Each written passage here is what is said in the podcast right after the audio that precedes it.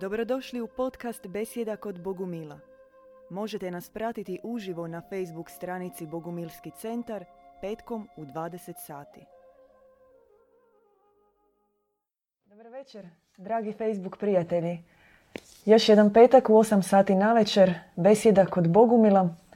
U trećoj smo emisiji. Moje ime je sestra Blanche Flor. Sestra je Sklermonda. I večeras ćemo razgovarati uh, o majci Eufrozini. Nešto smo o njoj bili govorili u prošle dvije emisije kada smo govorili i o životu i učenju djeda Ivana Bogumila. Ona je bila njegova duhovna učiteljica. I danas ćemo podrobnije o njoj govoriti, o njenom životu, učenju i praksi. Htjeli bismo vam donekle približiti e, ono što mi zapravo na neki način u jednoj maloj mjeri imamo već u ovoj knjizi. Njene upute, savjete, objašnjenja o načinu života, načinu njene duhovnosti. Onome što je naslijedila zapravo od svog duhovnog učitelja Amfilohija. I postoje ra- zapravo različite varijante kako možemo predstaviti majku Eufroziniju na više načina o, s obzirom na njenu duhovnu praksu. Evo, možda sestra Sklermonda nam može malo više približiti. Kako, kako mi nju zapravo, kad je trebamo predstaviti, predstavljamo? Da, majka Eufrozinija, ona je bila nasljednica istinske e, katakobne bogumilske grane i duhovna majka oca Ivana, Ivana Bogumila. Ona je bila svetica i bila je konkretna. Ona je, sve je bilo temeljeno na jednom temelju, kako steći duha svetoga. E, bila je istinska učiteljica, zapravo istinske duhovnosti u teoriji i u praksi. Očuvateljica poboženja, to je stjecanja duha. Neugasiva svijeća, primjer vatrenog života i revnosti. Podvig duhovni za nju nije bio samo osobno dostizanje savršenstva, već ulazak u savršeni svijet mine, da bi se razvila ta elohimska paukova mreža. Učila je o osobnom dijalogu s Bogom. Malo sada kad to, toliko, zaista smo šaroliko predstavili i jako bogato i potrebili smo tu neke izraze možda koje, koji nam mogu, onima koji nas gledaju prvi put ili ko nije upoznat tako sa bogumilskom mm-hmm. terminologijom, zaista i mogu biti nepoznati. Um, kada kažemo da, je, da ona nije zapravo težila nekakvom osobnom dostizanju savršenstva, već je ulazila u taj jedan vatreni svijet, to zapravo je nekakva metafora za osobnu bitku svakoga tko se bori bil, protiv bilo kakvih e, zabrana tih metaforičkih paukovih mreža ovoga svijeta, primisli, strahova, tjeskoba, financijskog ropstva, e, bilo čega u svijetu što mu se stavlja kao zid. Dakle, govorimo o nekakvom, ne samo nekoj osobnoj snazi za rušenje svih barijera sa ciljem doslovno i fizičkog, ali i duhovnog oslobođenja u svijetu u kojem živimo. Na samom početku da. Sestra Sklermonda je spomenula da je ona bila nasljednica bogumilske katakombne grane, dakle jedne katakombne grane istinske duhovnosti. Kad kažemo nasljednica, onda imamo u vidu da je ona zapravo naslijedila uh, učenje svoga duhovnog učitelja Amfilohija Počajevskog. E, o njemu možete pronaći i, i podatke na Wikipediji, dakle rođen tisuću osamsto devedeset četvrte. umro tisuću devetsto sedamdeset prve. No kao i svaka hagiografija, odnosno životopis nekog kasnije proglašenog sveca, to su uglavnom izmijenjeni podaci onako kako je odgovaralo službenim institucijama. Takav je bio i slučaj sa Amfilohijem. Paradoksalno i ironično, kako to obično bude, za života službena institucija ga je proganjala. Dakle, smatrali su ga luđakom, heretikom, sektašem, nisu se ustručavali fizički ga napadati, a nakon njegove smrti, kada su se počela događati čudotvorna iscijeljenja na njegovu grobu, uzeli tijelo, premjestili ga, obavili već kako ide ta procedura i proglasili ga svecem. No nas zanima konkretno ovaj dio njegova života, dakle prije nego što je bio zalijepljen za službenu instituciju. Vrlo jednostavan osobni kredo koji je kasnije od njega preuzela i Eufrozinija. Dan služi za služenje, za osobni trud, za pomaganje drugima, a noć služi za molitvu. I ona je to preuzela od njega. Isto tako u njegovoj, u njegovom, u zajednici u kojoj je on služio, osobito je bilo važno pravilo neprekidnog psaltira. Mi ćemo kasnije nešto detaljnije i preciznije govoriti o psaltiru, odnosno o zbirci psalama koja se meditativno čitala u bogumilskim duhovnim zajednicama. No ovdje bismo se samo htjeli zaustaviti u tom pogledu da vidimo što je kasnije od njega naslijedila majka Ofrazinija. Neprekidni psaltir je značilo dvadeset četiri sata moliti se. Oni koji su bili u zajednici uzimali bi na sebe takozvani duhovni posluh, odnosno određeni sat vremena, i tako je, tako je cijeli dan bio zapravo u kontinuitetu e, molitve.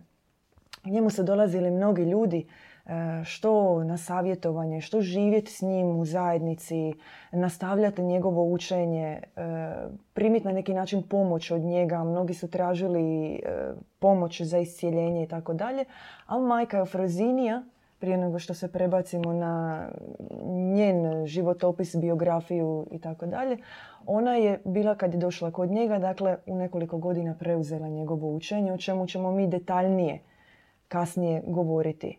No, tri stvari su zapravo najvažnije koje je uvijek isticala da je naslijedila od njega, da ih je preuzela i na čemu mu je duboko zahvalna. To su bili neustrašivost, dubina vjere i revnost, odnosno osobni trud za postizanje određenog duhovnog podviga.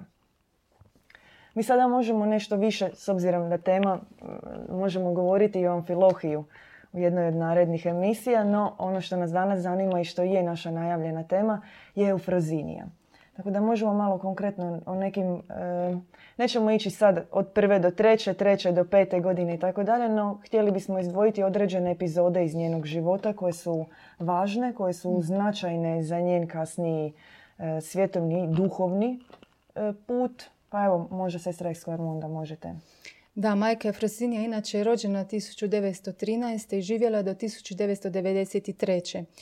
Ona je kao vrlo mala, već u vrtićkoj dobi, imala jedan zanimljivi detalj u životu. Naime, njezinog oca su vodili na streljanje egzekuteri i ona je stala doslovno ispred njega i jednostavno to nije dopustila. Rekla je: ubite mene, i tako spriječila streljanje svog oca. Nadalje, ona se, ona je se udala za supruga, u građanskom braku su živjeli, to nije baš bio sretan brak i iz tog braka imali su jedno dijete koje je nažalost vrlo rano već umrlo. Ona je radila kao razredna učiteljica i imala je jako posesivnog supruga i to je bio neuspješan brak. I nakon toga jednog dana je čula Kristov glas. I Krist bi bilo, je... oprosti što te prekidam, možda bi bilo dobro spomenuti našim gledateljima, čisto da pre, prikažemo tu specifičnost njenog obraćenja, kada se to dogodilo. Znači, ona je veći dio života zapravo živjela svjetovnim, običnim životom. Da, ona zapravo, njezino obraćenje dogodilo se u pedesetim godinama.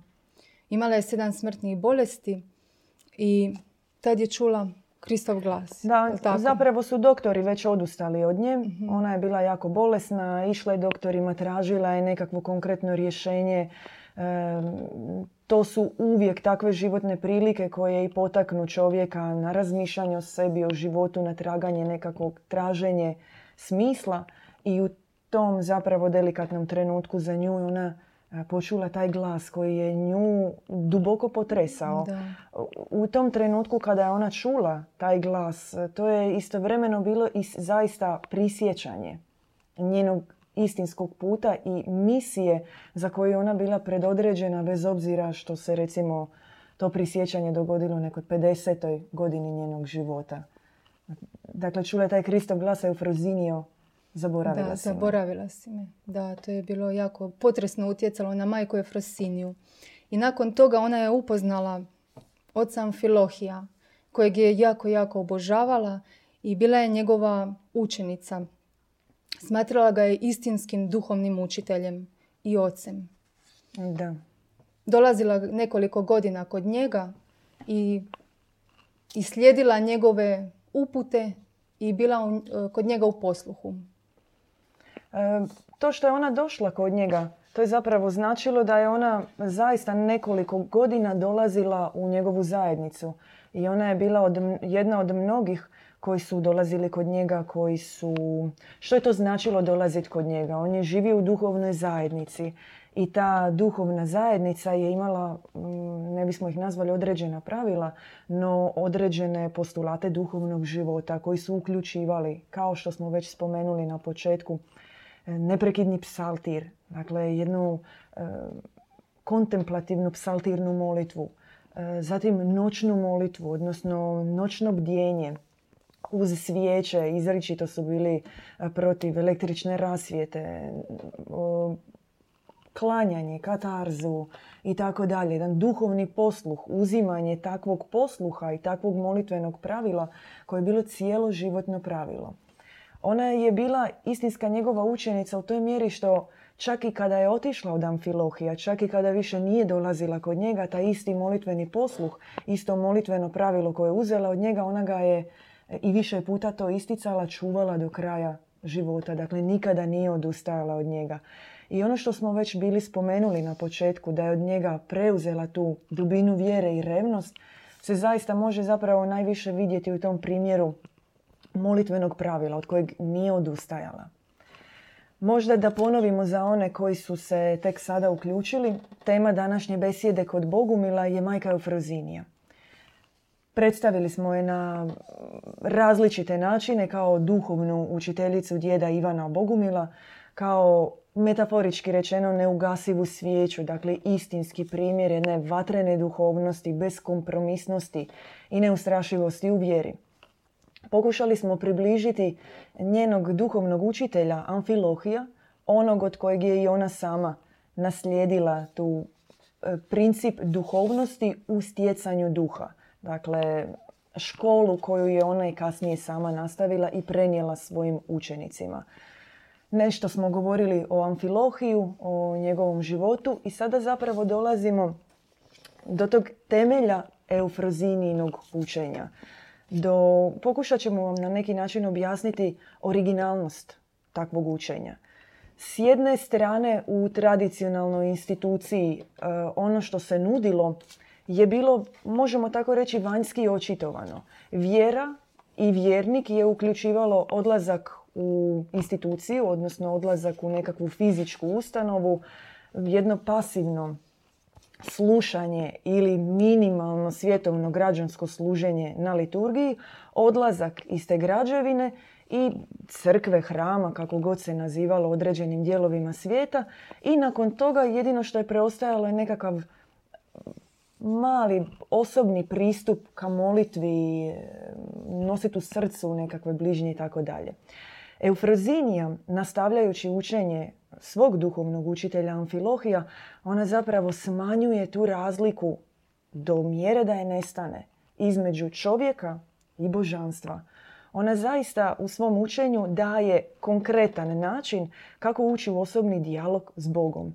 I dvije vrlo kompleksne riječi za to služe, to su duhostjecateljska praksa. Ona je sama govorila da ići u vjeru, ići u duhovnost nema nikakvog smisla ako nema konkretnog cilja, odnosno konkretnog koncepta, a to je steći duha. I sama je upozoravala, ako idete u to, a ne mislite steći duha, onda bolje ni da ne ulazite ni u vjeru i duhovnost, jer u to određenoj mjeri može za dušu, za pojedinca biti iskušenje. Isto tako, jedna riječ s kojom bismo mogli opisati i nju i njeno učenje je beskompromisnost. Što to konkretno u duhovnom smislu znači? Ona je sama i ovo sve što, inače sve ovo što govorimo su zapravo citati iz njene knjige i pokušavamo ovako u nekakvom ležernom upravnom govoru prenijeti ono o čemu je ona govorila. A to je da biste stekli duha svetoga, duha sve blagoga, kako je ona često govorila, duha pobožitelja, odnosno onog koji služi za poboženje čovjeka, morate apsolutno izostaviti ikakav kompromis sa duhom ovoga svijeta. Dakle, to dvoje jednostavno jedno, jedno uz drugo ne idu. I zbog toga dolazimo do te beskompromisnosti. Beskompromisnost je značilo za nju e, izostanak bilo kakvog podilaženja duhu ovoga svijeta. To je u određenoj mjeri i bila neustrašivost. Zato što je ona zapravo išla kontra svih načina, postupaka, zadanih, uvjetovanih principa vjere koji su do tada bili poznati. A sve s istim ciljem, stjecanjem duha, odnosno koja je uključivala jednu potragu za pravdom, potragu za istinom, potragu za istinskom dobrotom, potragu za ljubavlju koja je u konačnici dovodila do tog osobnog dijaloga s Bogom. Inače, u svojoj knjizi na samom početku kaže nemojte ni, to je kao nekakva svojevrsna i molba, odnosno zamolba, ali i direktna uputa. Niti jednu moju pouku i savjet nemojte shvaćati ili gledati u okviru književne radoznalosti, nego istinski činite ono što govorim. Što znači da sve ono što je ona ostavila u baštinu, u nasljeđe, sve upute, pouke i savjeti nisu na razini aforizama.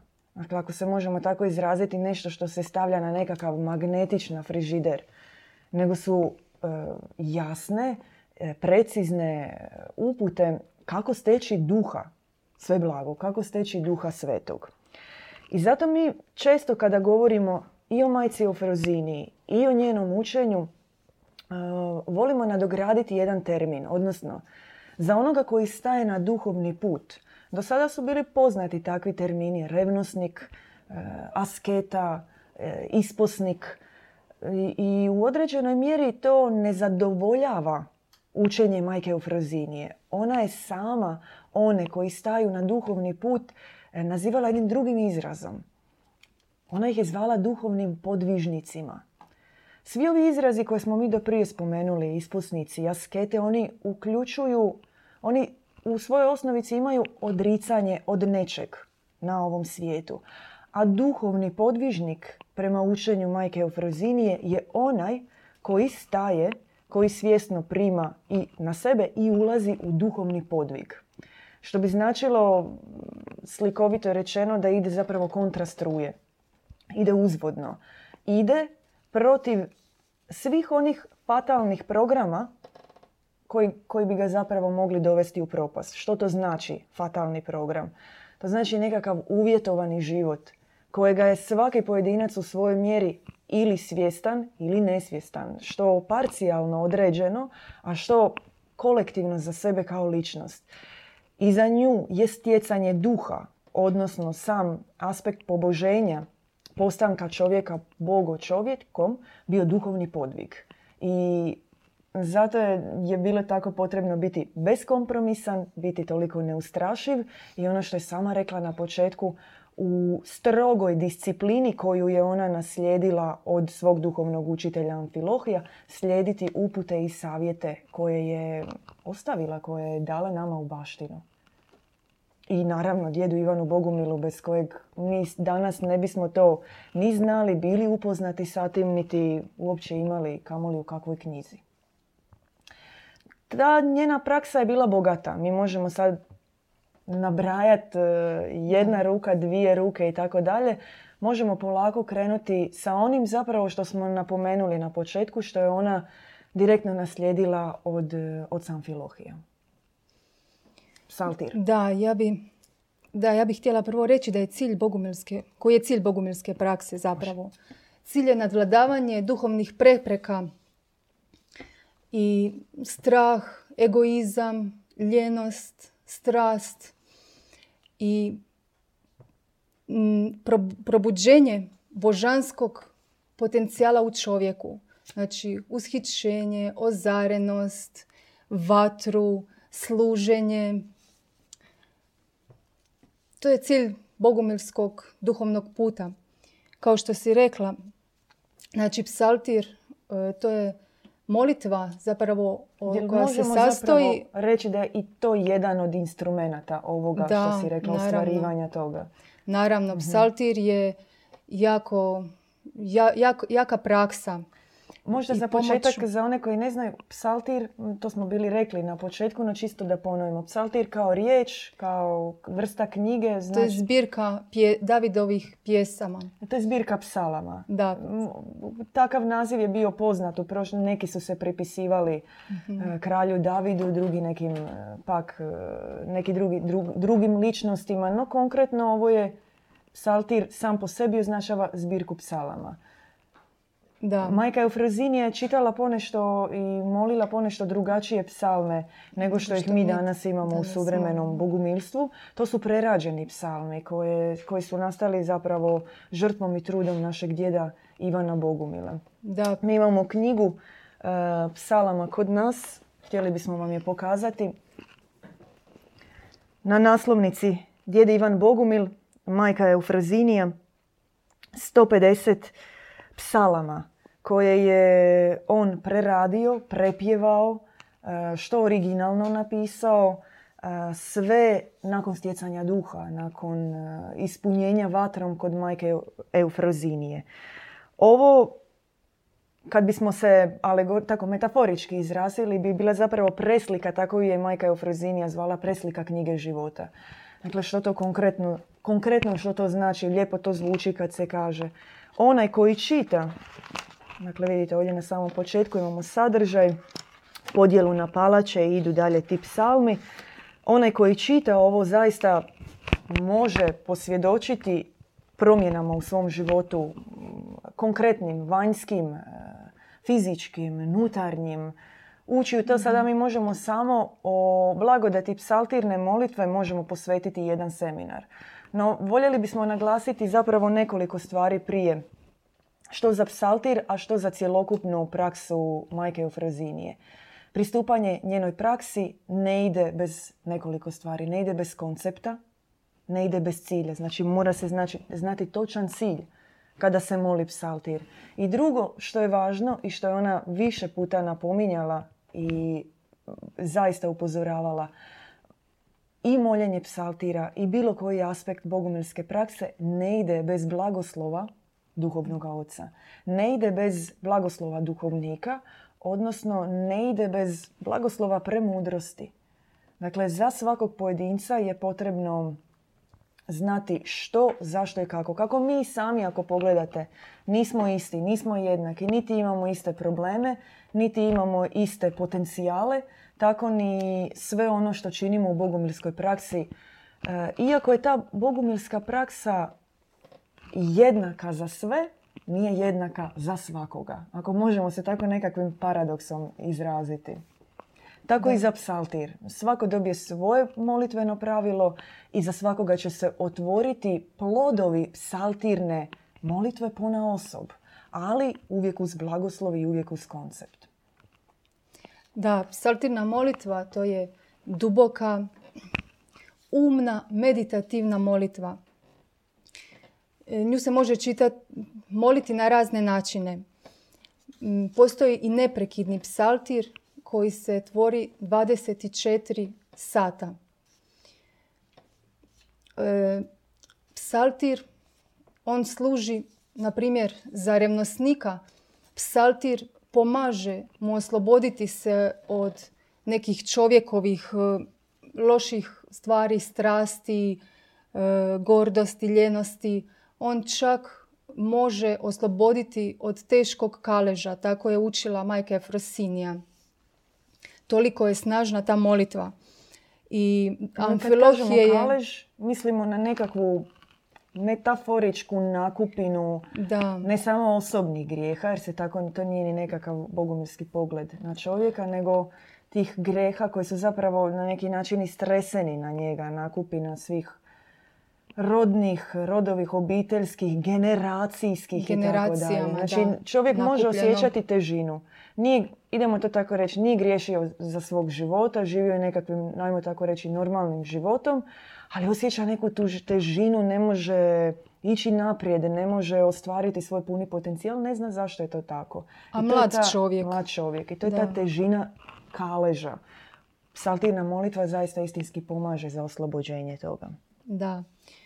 Inače, Amfilohij je govorio da kad on gubi molitvu kad prekida taj neprekidni psaltir, on gubi molitvu, gubi zapravo nit ako se prekida ta psaltirna molitva. Gubi unutarnji mir. Mir, da. Psaltirna molitva daje taj unutarnji mir. E, jedan još tako važan instrument za davanje unutarnjeg mira i aspekt bogumilske prakse je klanjanje. Možda možemo pokazati sliku klanjanja, otprilike kako to izgleda. Inače, za sve koji se žele upoznati bilo sa psaltirnom molitvom, bilo sa klanjanjem, slobodno obratite nam se, kontaktirajte nas. Rado ćemo vas uputiti. Ta široka bogumilska praksa majke Eufrozinije je za sve. Dakle, to nije nikakav elitaristički pristup određenom duhovnom podvižniku. Ona je zaista za sve i pomaže svima. Prvo moramo naglasiti da klanjanje nije sport. To nije nikakva rekreacijska vježba. Ona ne uključuje, čak ironično možete imati nekakvog olimpijca, izvrsnog sportaša. To je takvo stanje duha da ako treba napraviti deset klanjanja jednostavno neće biti u mogućnosti. Klanjanje, majka Eufrozinija je govorila za klanjanje da je ono prirodnije čovjeku od hodanja. I da unatoč tome što čovjeku nije ni na koji način određeno da leti, on na klanjanju može poletjeti. I mi često spominjemo klanjanje kroz dvije prizme, idemo to tako reći. Taj trenutak kada čovjek, odnosno duša, ide prema dolje, to je kao nekakav nalik skrušenom spoznanju, priznanju svojih grijeha i odricanju od njih. A trenutak kada se diže je ponovno nekakav polet, zanos i ushit u visine. Jedno vrlo jasno i osnovno pravilo majke Eufrozinije u vezi klanjanja je bilo: čim više klanjate, tim više duhovne snage dobivate. No, moramo napomenuti, i ona je to često napomenula, ne izazivati, ne iskušavati duha ovoga svijeta, neprijateljskog, pritom mislimo, i ići klanjati e, sam, bez savjetovanja, bez uzimanja pravila, bez e, razgovora sa duhovnim ocem. To može biti vrlo opasno. Ili isto tako vi možete napraviti tisuću, dvije tisuće klanjanja, ali bez koncepta i blagoslova. To će zapravo biti možda i štetnije za vaša koljena i leđa nego neka druga tijelovježba. Dakle, klanjanje uključuje i fizički trud i napor, ali prije svega duhovni trud i duhovni podvig svakoga tko s određenim ciljem pristupa klanjanju. Dva su, dva su koncepta jako bitna koja idu zajedno sa. Inače, bilo koji dio bogumilske prakse ne ide jedan bez drugog. Mi smo sada spomenule psaltir. Nakon toga smo otišle na klanjanje.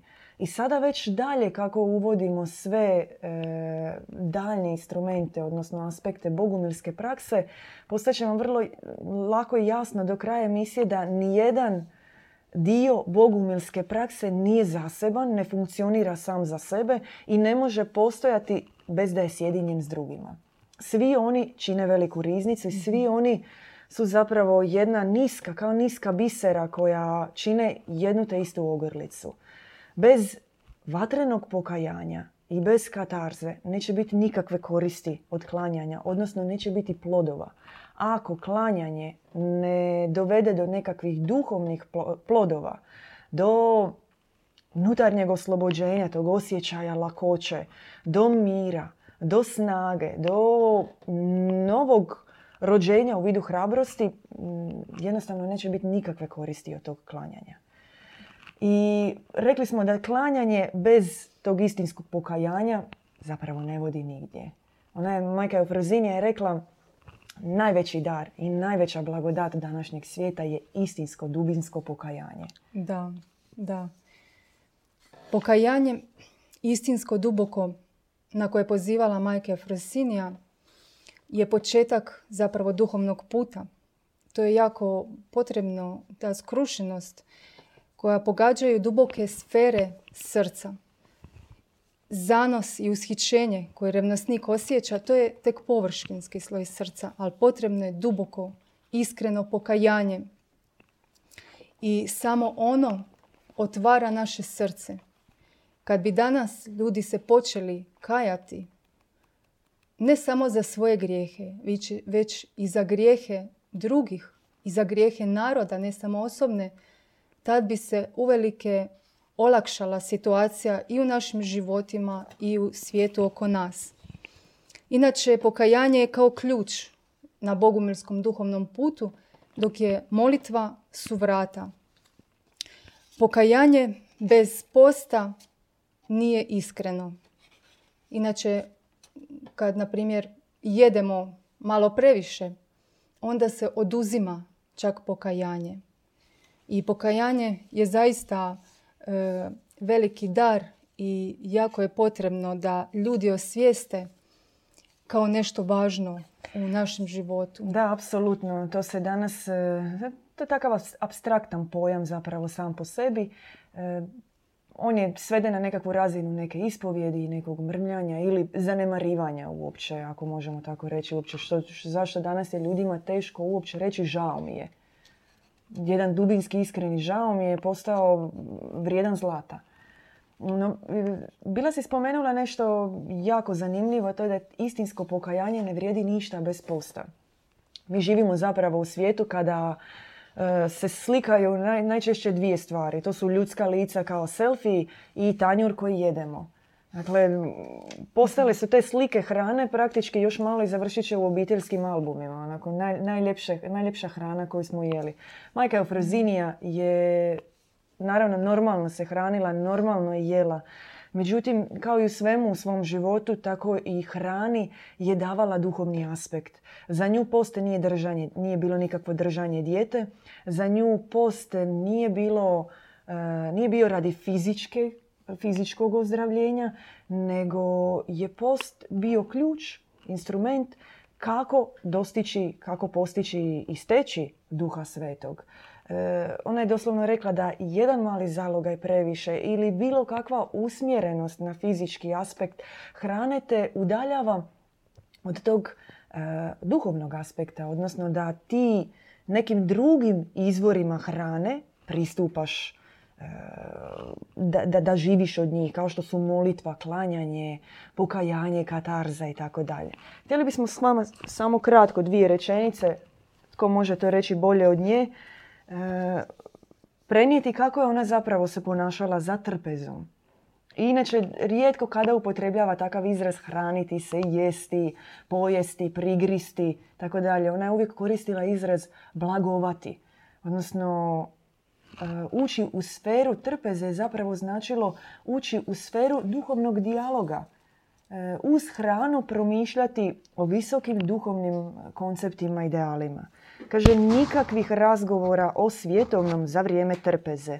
Samo mirno bogopromišljanje i tiha besjeda. Širi mi miris ljubavi na one koji su s tobom za stolom. Mogli bismo mi sada tako do jutra zapravo čitati i govoriti sve što je uh, majka Eufrozinija htjela nama dati u baštinu, no kratki smo s vremenom. I inače, tako uvijek kad o njoj govorimo, onda to želimo što više. Tako i ona htjela svima prenijeti što više i onda i mi nastavljamo. Možda da ponovimo za neke koji su se sad tek uključili. E, dakle, govorili ukratko smo o majci Eufrozini, o njenom duhovnom učitelju Amfilohiju. E, inače, ovo ćete moći pogledati kasnije na YouTube-u. Mm-hmm. I o e, njenoj duhovnoj praksi. Konkretno o psaltiru, o pokajanju, o klanjanju, o postu. I sada zapravo dolazimo do katarze. Katarza dolazi od grčke riječi što znači pročišćenje. Konkretno u duhovnom smislu i u duhovnoj školi majke Eufrozinije, ona je zapravo, katarza označava neprekidni rad nad sobom. To je, možemo reći, čak i svojevrstan zavjet e, beskrajnog čišćenja. Dakle, nikada ne pristati na varijantu ja sam očišćen, ja sam prošao sve što trebam pročistiti unutar sebe i sada sam na nekakvom nivou savršenog, prosvjetljenog, došao sam do određenog duhovnog stupnja i to tako ide. To bi značilo jednostavno rečeno, jučer sam bio na visokom duhovnom stupnju, zadovoljan sam svojim trudom, podvizima, naporom, onim što sam ostvario, već danas se odričem od toga. Taj katarza je neprekidan zapravo rad nad samim sobom. I majka Eufrozinija je često nju isticala. Ona je kao nekakva, ne bismo, možemo reći, kruna duhovnog rada, od pokajanja, od posta, od molitve, od klanjanja ide se ka katarzi.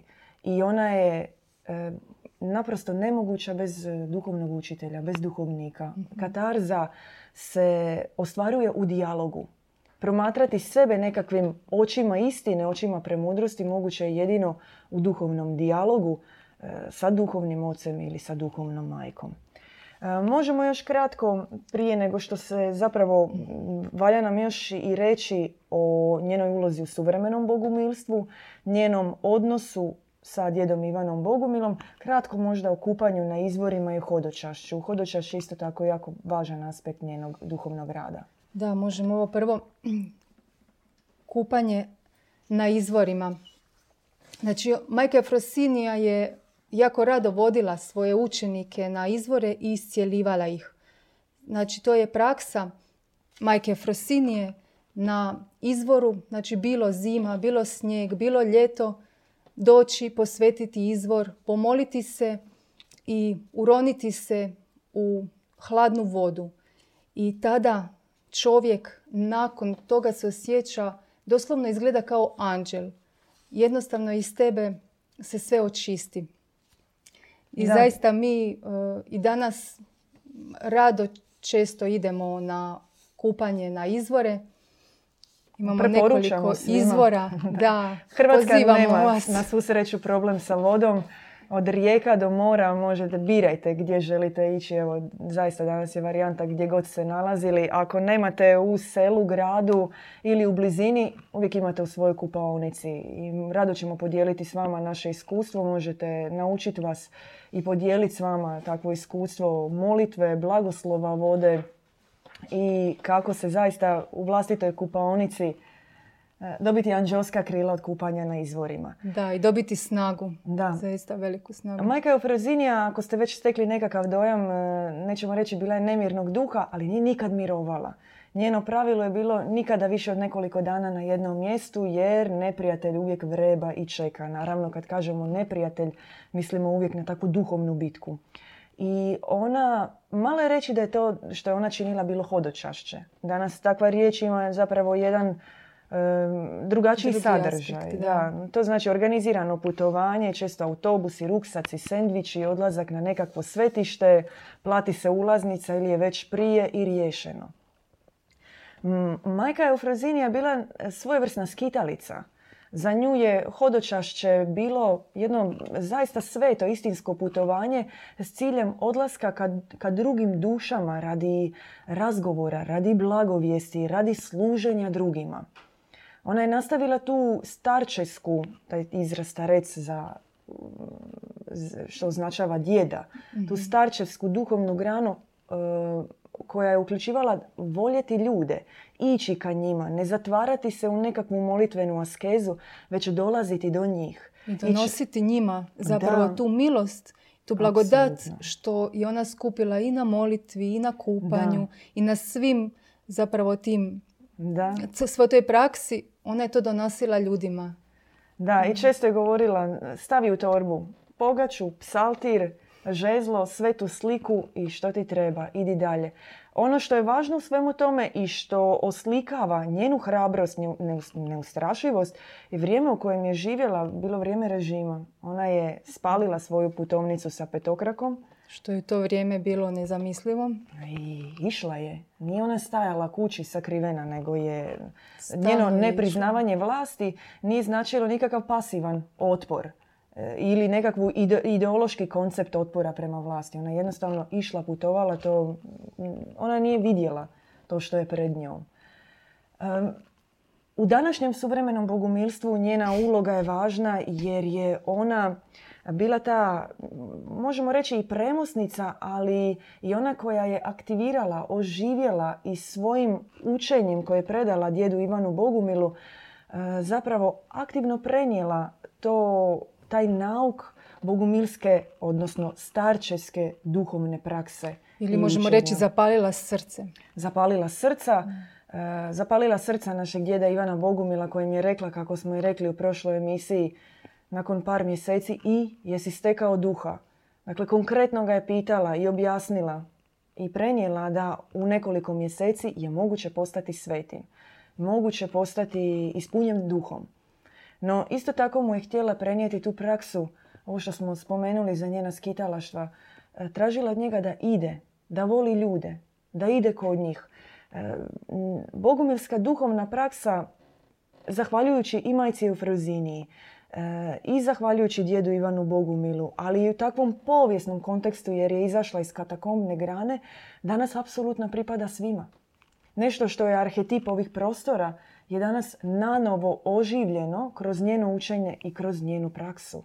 I ona to predaje i predala je preko djeda Ivana Bogumila zapravo svima. Sama je često govorila da je crkva ili eklezija, koji god izraz želite upotrijebiti, tamo gdje je blagodat i tamo gdje je milost. Ona je sama govorila idite, volite ljude. Dakle, tamo gdje je onaj koji je stekao duha, tamo gdje je onaj koji je svet, tamo gdje je onaj koji je pomazanik, djed, kao što je naš djed Ivan Bogumil, tamo je zapravo crkva. Tu je nukleus, jezgra, srce, nazovite to kako hoćete. I htjeli bismo samo za kraj prenijeti taj njoj najdraži, najmiliji nekakav pristup ka svojim duhovnim učenicima koji je od nje naslijedio djed Ivan Bogumil, a to je dijalog. Dijalog je e, način na koji je ona njemu od srca ka srcu zapravo pre, e, prenijela. prenijela svoje duhovno učenje. I vrlo jednostavno i jasno je to izrazila. Dvije pobožene duše, jedna uz drugu, ulaze zapravo u brak, u dijalog. I samo oni koji su poboženi, koji su stekli duha, koji idu po praksi, koji se slijede njene pouke, upute, savjete, mo- mogu ući u takav uh, visoki, visoki dijalog. Da. O majci Eufroziniji još nekoliko emisija obećajemo, no za one koji su nam se tek sada uključili, možemo eto kratko Osvrnuti Pokušat ćemo se, nećemo širiti priču, mogli bismo ići dalje i dalje. Idemo ukratko. Dakle, tko je bila majka Eufrozinija, kada je živjela, tko je bio njen učitelj, nabrojati možda te aspekte bogumilske prakse. Majka Eufrozinija, ona je živjela tisuću devetsto četrnaeste do tisuću devetsto devedeset treće. Ona se kasnije obratila i upoznala oca Amfilohija i stala na duhovni put nakon njezinog obraćanja. pedesetih godina je tad imala i ona je stjecala duha svetog, konkretno po duhovnim, po duhovnim e, učenjima oca Amfilohija. Znači, duhovna praksa Eufrozinije to je psaltir, klanjanje, katarza, kupanje na izvorima, post, post pokajanje, zaista bogata praksa e, kojom Bogumili zapravo stječu duha svetog, konkretno. Da, isticala je važnost također noćne molitve koju smo spomenuli. Da. E, govorila je sve što se radi noću vrijedi jedno deset puta više nego ono što se radi danju. Dakle, taj osobni kredo koji je nastavila od svog duhovnog učitelja Amfilohija. Danju služimo, danju smo tu za bližnje, danju e, činimo sve što treba, no noću, noću molitva ide zapravo na dobre planete, kod dobrih božanstava. Majka Eufrozinija, kao što mi smo nekoliko puta zapravo večeras spomenule da, recimo, nakon klanjanja mijenja se fizički izgled, nakon kupanja na svetim izvorima uh, mijenja se zapravo sve izgled čovjeka i naravno neko logičko pitanje koje se uh, postavlja nakon toga, dobro, kako je izgledala majka Eufrozinija. Možda će najbolji pridjev za to opisati biti zapravo da je ona bila voštana. Da. Takav život u takvoj duhovnoj praksi, sa takvim duhovnim pogledom na svijet, takvo pročišćavanje, nepregledno, svakodnevno, ona sama bi znala sebe dodirnuti do, po tijelu i reći što je ovo, ovo je smrdljivo, ovo je raspadljivo, ovo tijelo ništa ne vrijedi, a njeni učenici bi je gledali i govorili, majko Eufrozinija, pa ti si svetica. Ti si svetica, kako to možeš govoriti za sebe? Ona već za života je bila takvo, njeno tijelo se fizički mijenjalo. Nakon njene smrti Da, to je makar dokaz Bogumili toga. Ne volimo upotrebi, upotrijebiti takvu riječ smrt. Možemo, ona je i danas u živom dijalogu Znamo, sa djedom da. Ivanom Bogumilom. Ona, primaju se njene objave. Um, od njenog tijela su zapravo uh, nastale neraspadljive moći. moći da. To je nešto što je teško racionalnom umu uopće shvatiti.